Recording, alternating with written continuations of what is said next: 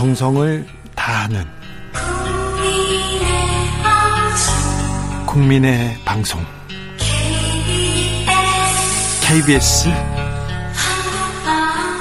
주진우 라이브. 그냥 그렇다고요.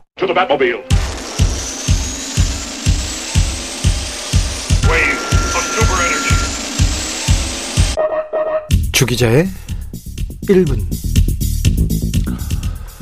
누가 2인자인가 정권 초마다 논쟁이 뜨겁습니다. 2인자를 잡아야 정권에 힘을 쓴다고 하죠.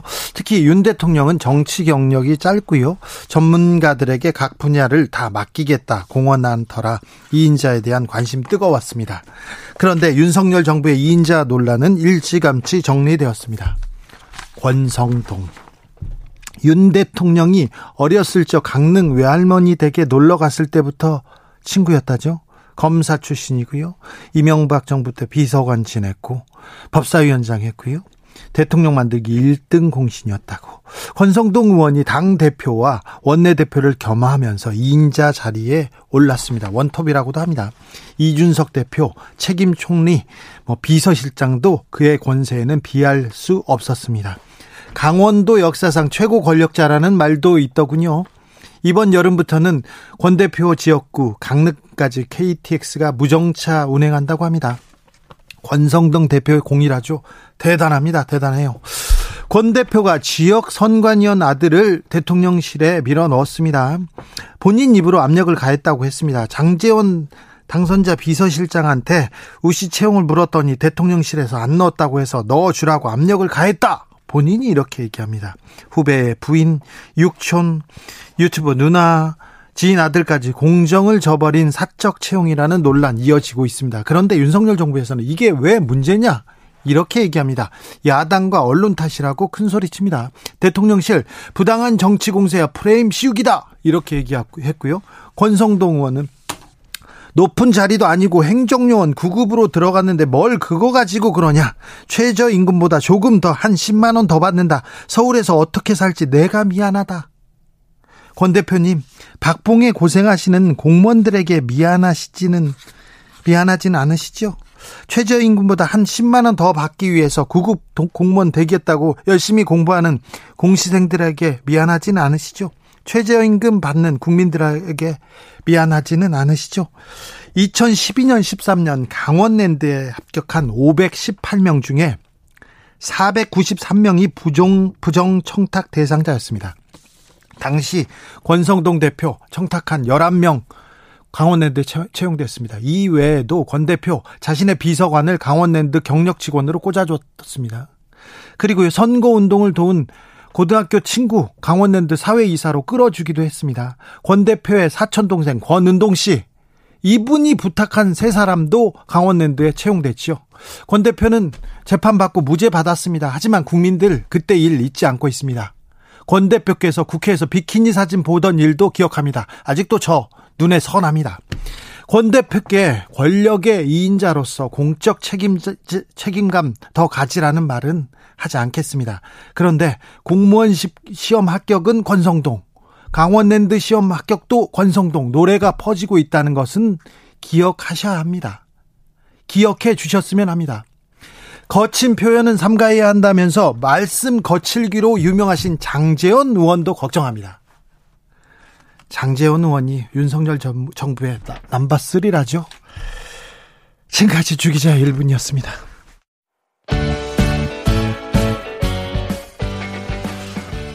구와 숫자들 그대만 보였네.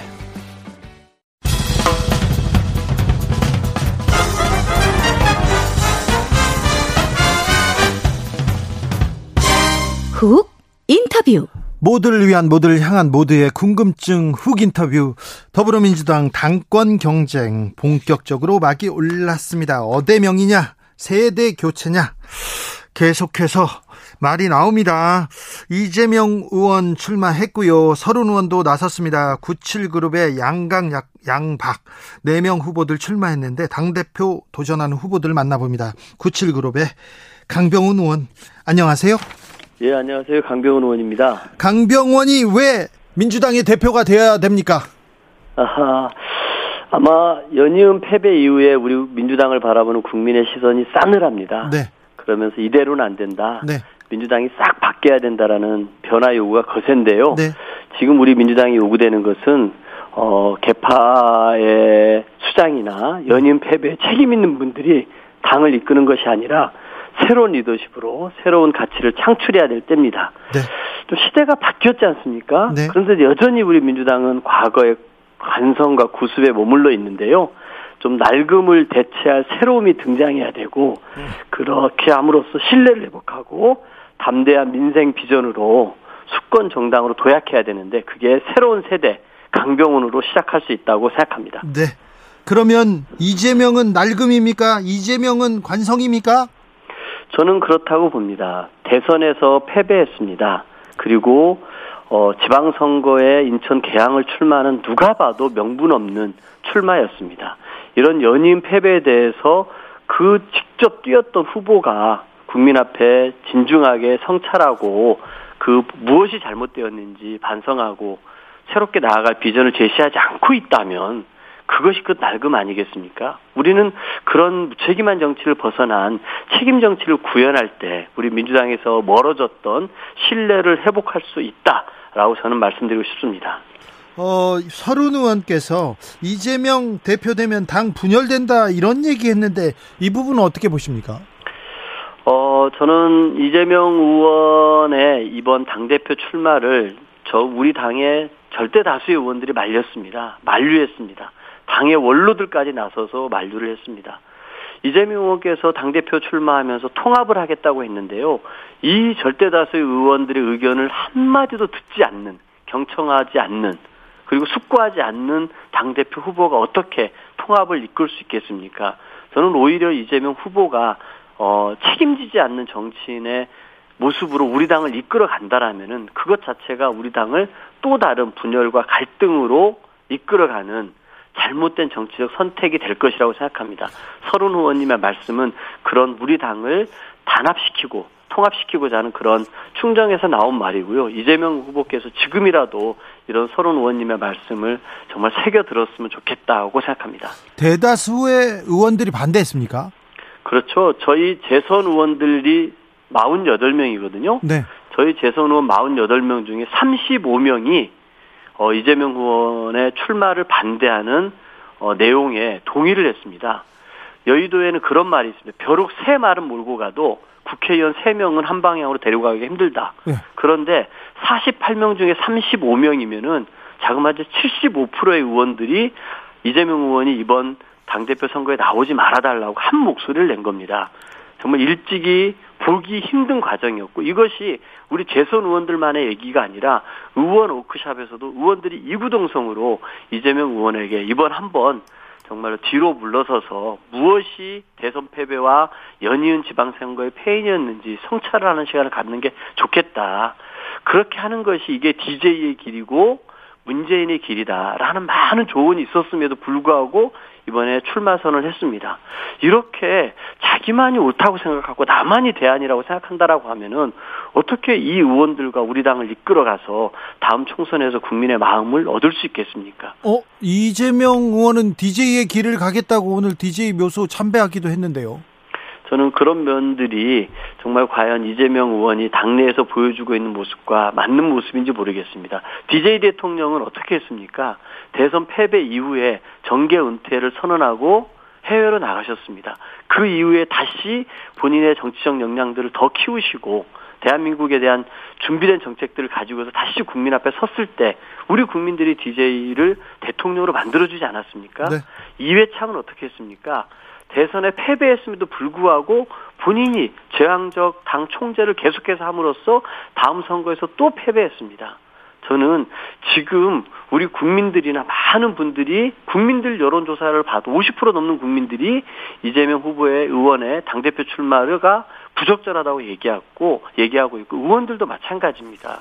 저는 이런 국민적 요구를 좀 수용하는 그런 정치인의 자세가 필요한 거 아닌가 싶습니다. 네. 지금 그러면 어, 이재명 의원이 DJ의 길을 가지 않고 이회창의 길을 가고 있다고 보시는 겁니까? 저는 그렇게 봅니다. 저는 결국은 이해창 그 총재 같은 경우도 당내에 많은 우려가 있었습니다만 그 주변의 측근들이 무조건 다음에 된다라는 그런 말에 계속해서 그 총재를 유지하면서 대선을 준비했었습니다만 그거는 우리 국민들이 봤을 때는 패배한 사람이 취할 행동이 아니라고 봤던 겁니다.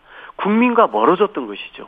진정 우리 민주당이 수권 정당으로 가고 이재명 의원이 다음 대선을 노린다라고 하면은 국민의 목소리, 국민을 따라가야 되지 않겠습니까? 네. 일부 강성 지지층만을 믿고 가다가는 점점점 우리 당이 뺄셈의 정치만을 하는 정당이 되지 덧셈의 정치를 할 수 없게 됩니다. 저는 지금이라도 네. 많은 의원들과 함께 이재명 의원이 그 나아갔으면 좋겠습니다. 어, 강경훈 의원님, 지금 뭐 당내에서 의원들은 거의 반대하고 있다. 당심은 아니라고 이렇게 얘기하는데, 그래도 어대명, 어차피 대표는 이재명이다. 이런 분위기가 있습니다. 어, 저는 모르겠습니다. 그게 결과가 이제 어떻게 나올지는 모르겠습니다만요. 저는 실제로 우리 국민들 여론조사를 해보면은 이재명 의원이 당대표에 출마하는 게 적절하냐 부적절하냐 그러면은 예전에 SBS 조사 같은 경우는 53.9%가 부적절하다 그랬고요. 그 이후에 나왔던 어떤 조사는 56.1%까지 부적절하다 나왔습니다. 많은 국민들의 마음을 우리가 얻지 않으면 네. 어떻게 이 난국을 극복하겠습니까? 연이은 우리가 패배를 했는데도 나만 옳다? 나만이 대안이다라고 하면은 이게 아, 국민들에게 마음을 얻는 것일까요? 저는 이 헌신이라는 말로 본인의 당대표 출마를 포장을 하셨던데 헌신이라는 말은 노무현 대통령이 지역구도를 타파하기 위해서 종로 지역구를 버리고 다시 부산으로 내려갔을 때 그런 힘든 정치적 선택을 했을 때 헌신이라고 하는 것이지 네. 어 아무런 명분도 없고 본인의 정치적 고향인 이 경기도 분당을 버리고 개항을에 출마하는 이런 행태를 우리는 헌신이라고 표현하지 않습니다. 저는 우리 민주당이 이재명 의원의 정치적 야망을 실현하기 위한 도구로 오히려 전락한 거 아닌가라는 우려를 표합니다.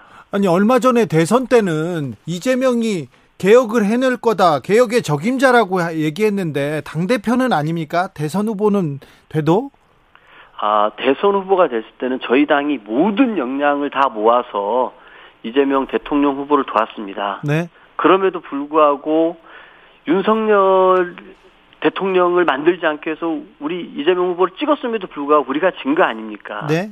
거기에는 뭔가 원인이 있을 것입니다. 네. 문재인 정부의 부족한 점, 우리 당의 내로남불, 또 후보의 캠페인이나 후보가 시대 정신을 잘못 이끌거나 후보의 역량 부족이나 후보의 도덕적인 리스크가 없었는지 등등을 다 평가해야 되지 않겠습니까? 네.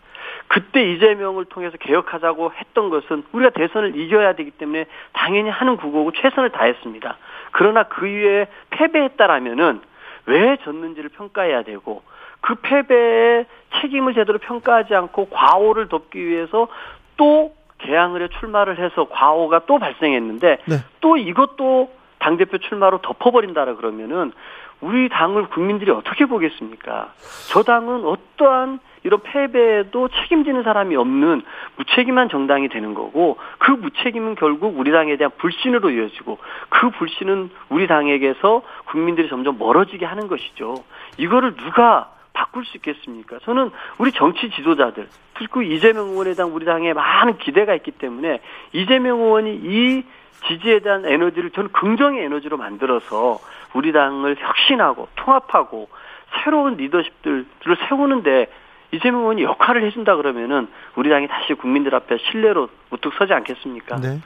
강병원 의원은 음, 친노입니다. 뭐 노무현 대통령이 이렇게 대선 캠페인 할 때 노무현 대통령 수행하셨고요. 그 같은 차를 타고 다니던 사람입니다. 제가 봤으니까 친노는 맞는데 친명은 아닌 것 같아요. 아, 친명은 아닙니다. 그러면 그 그럼 지금 민주당 내 친명과 비명의 뭐 비명 간의 갈 뭐 대결 이렇게 하는데 그러면 의원님은 어느 쪽입니까? 어, 저는 그 뭐 여러분들께서 익히 알고 있는 개파로 구별을 한다라면은요, 저는 부정할 수 없는 친문이라고 말씀드리겠습니다. 네. 저는 노무현 대통령의 수행 비서로 정치에 입문을 했고요. 어, 노무현 대통령 청와대에서 5년간 행정관으로 있었고 문재인 대통령을 만드는데도 큰 공헌을 했습니다. 그리고 두 분이 추구했던 우리 사회의 큰 개혁 방향에 동의하고 있는 사람입니다. 네. 하지만 저는 그 제가 지지난주에 부산에 가서 김혜영 의원을 만났는데요. 그 김혜영 의원에게 미안함과 고마움을 전했는데 어떤 의미였냐면은 제가 친문에 속해 있다 보니까 우리 문재인 정부의 부동산이라 추윤 갈등 등으로 국론이 분열되고 있을 때 제가 국민의 눈높이에서 대통령께 이런 부분들 빨리 좀 어, 뭔가 시정돼야 된다는 얘기를 제대로 하지 못했습니다. 제가 친문이어서 입을 닫고 있었던 것이죠. 그런데 김혜영 의원은 그때 국민의 입장에서 쓴소리를 해줬습니다. 그래서 저는 김혜영 의원에게 미안하기도 했고 그런 얘기를 해줘서 고맙다는 제가 말을 전했는데요.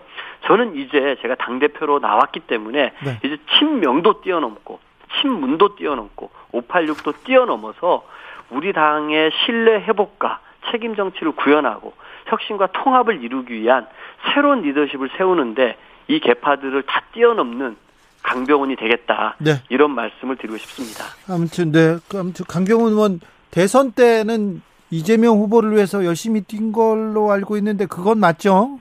제가 그 최고위원이면서도요. 어, 선거 때는 제가 수석 대변인을 맡아가지고 매일매일 이재명 후보에 대한 공격이 들어오면 반박하는 논평을 하고 또 이재명 후보의 정책을 알리는 수석 대변인으로서 선거를 계속해서 보내봤습니다. 알겠습니다. 97그룹이 4명이나 나왔습니다. 여기 단일화 가능성 있습니까? 어, 일단은 그 7월 28일에요. 우리 네. 저희 중앙위원들과 여론조사 30%를 통해서 컷오프가 있습니다. 네.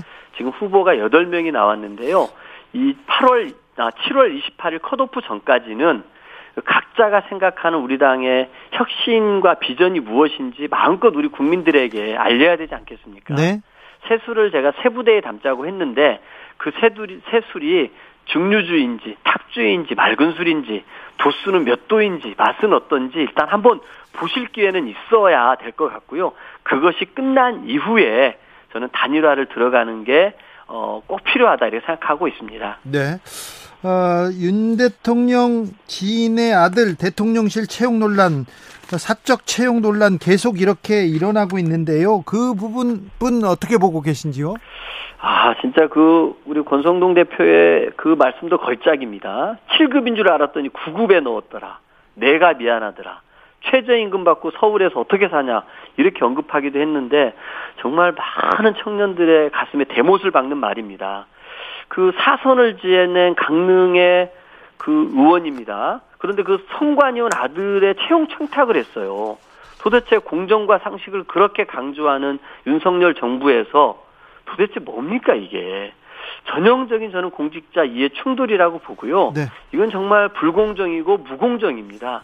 그리고 이 권성동 원내대표가 또 이 얘기를 장재원, 윤핵관 핵심에게 한거 아닙니까? 예. 그 둘의 짝짝꿍이 있었는데요. 수많은 청춘들 그리고 이 공직 시험에 매진하고 있는 많은 사람들에게 어마어마한 박탈감을 안겼다고 봅니다. 저는 지금이라도 사죄하고 정말 이해 충돌 방 이해 충돌은 없었는지 김영란법 위반은 아닌지 본인 스스로가 명명백백하게 밝혀야 한다고 생각합니다.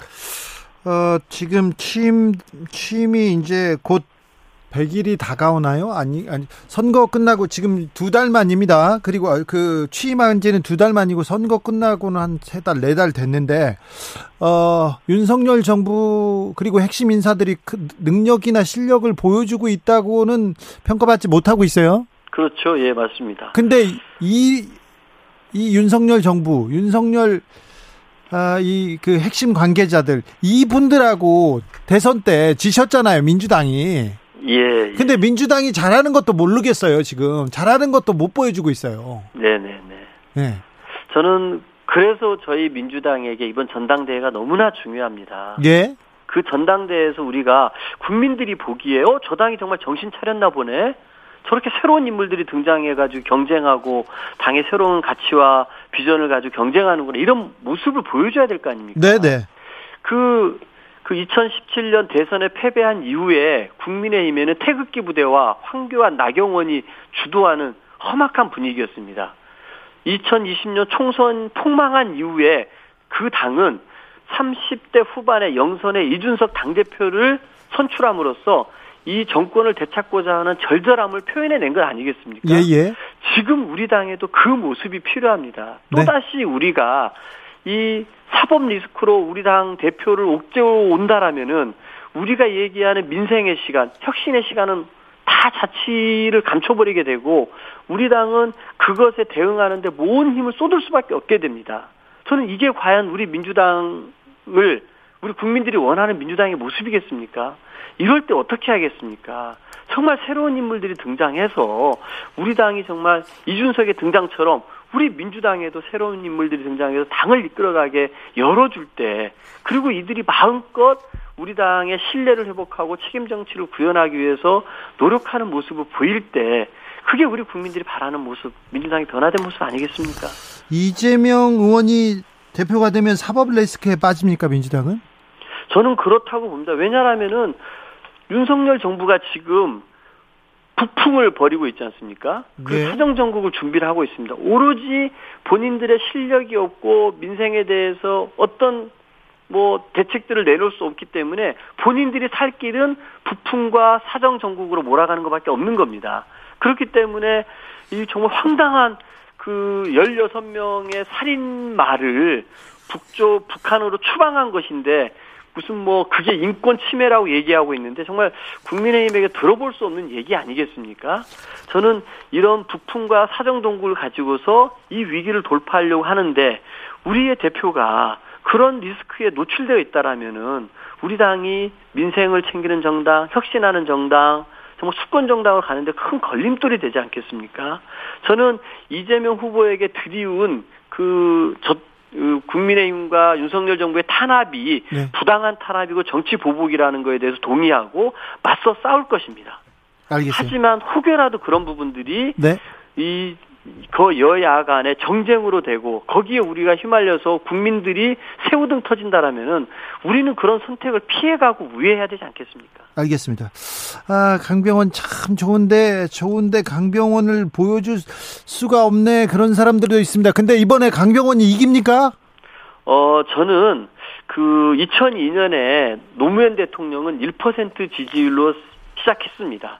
그 노무현 대통령이 등장할 수 있었던 것은요, 우리 국민들이 요구하는 시대 정신이 있었습니다. 그거는 정말 지역주의 한번 타파하자. 네. 이 권위주의 타파하자는 큰 시대 정신에 노무현 대통령이 걸맞는 주장을 들고 나왔던 것입니다. 그래서 대역전을 해내지 않았습니까? 저는 우리 민주당이 이런 구태에서 벗어나고 분열에서 벗어나고 혁신하고 통합하라 는 그리고 민생을 제대로 챙기는 유능한 경제정당으로 거듭나라는 국민적 요구가 있습니다. 네. 싹 바꿔라는 국민의 명령에 부합하는 후보가 바로 젊은 강병원이라고 생각합니다. 알겠습니다. 여기까지 듣겠습니다. 당대표 도전하는 강병원 의원이었습니다. 감사합니다. 감사합니다. 강병원 의원이 언급했던 이재명 의원 당대표 출마 부정답이 53.9%다 얘기했던 것은 KSOI가 TBS 의뢰- 의뢰로 6월 10일, 11일 양일간 조사했고요. 56.1%라는 SBS 의 여론조사는 넥스트 리서치에 의뢰해서 6월 8일, 9일 조사했던 내용입니다. 자세한 사항은 중앙선거 여론조사 심의위원회 홈페이지를 참고하시면 됩니다. 정치 피로, 사건 사고로 인한 피로, 고달픈 일상에서 오는 피로. 오늘 시사하셨습니까? 경험해 보세요. 들은 날과 안 들은 날의 차이. 여러분의 피로를 날려줄 저녁 한 끼 시사. 추진우 라이브.